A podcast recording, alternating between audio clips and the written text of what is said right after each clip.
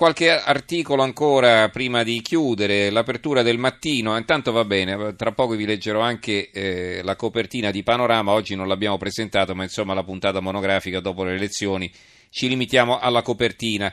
Il mattino di Napoli, la nuova America di Trump, io presidente di tutti ricostruirò il paese, all'estero alleanze e non conflitti, tra le altre cose vi segnalo c'è un'intervista a Romano Prodi e un voto contro l'elite con Sanders non sarebbe accaduto. Eh, la vignetta di Marassi, eh, Obama va via, dice il marito, la moglie risponde neanche il tempo di essere eletto e Trump già caccia un nero. Poi abbiamo il secolo diciannove, l'America di Trump scuote il mondo, le borse, i timori dei mercati svaniscono dopo l'appello del vincitore all'unità, la politica estera, gli auguri di Putin, il gelo dell'Europa, Renzi, collaboreremo.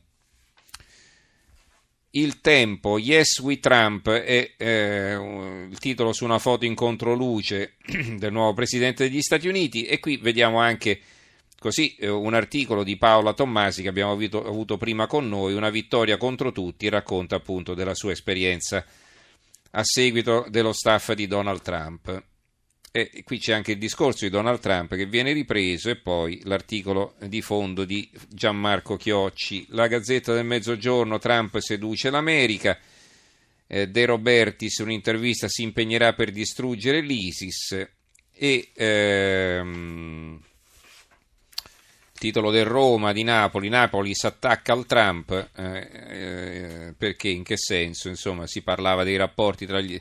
Tra l'altro poi qui vedo che ci sono tutti i pupazzetti già con Trump, già hanno fatto eh, la torta di Trump eh, e insomma eh, le solite cose che si fanno a Napoli. Eh, quei due Donald, un articolo di Nino Sunseri sul Giornale di Sicilia e parla di, eh, Donald, eh, del, di Ronald Reagan, in realtà di Donald Trump, e ricorda la riflessione di Alberto Ronchey sulle elezioni negli Stati Uniti.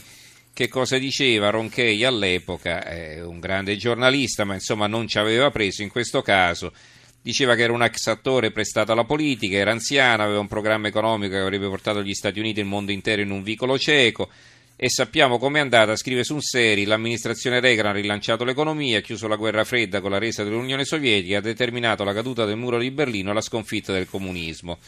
E insomma dice, vabbè, diamo almeno tempo a Trump di dimostrare quel che sa fare o quel che non sa fare.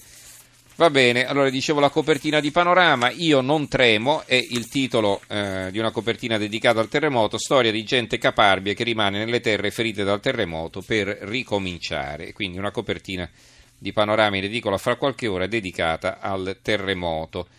E a proposito sempre del terremoto, il Corriere Adriatico, il presidente della Regione Marche, Ceriscioli, cambia strategia, altro che ricostruzione, scuole e ospedali nuovi, quindi non aggiustare quelli scassati insomma dal terremoto, ma costruirli direttamente da capo.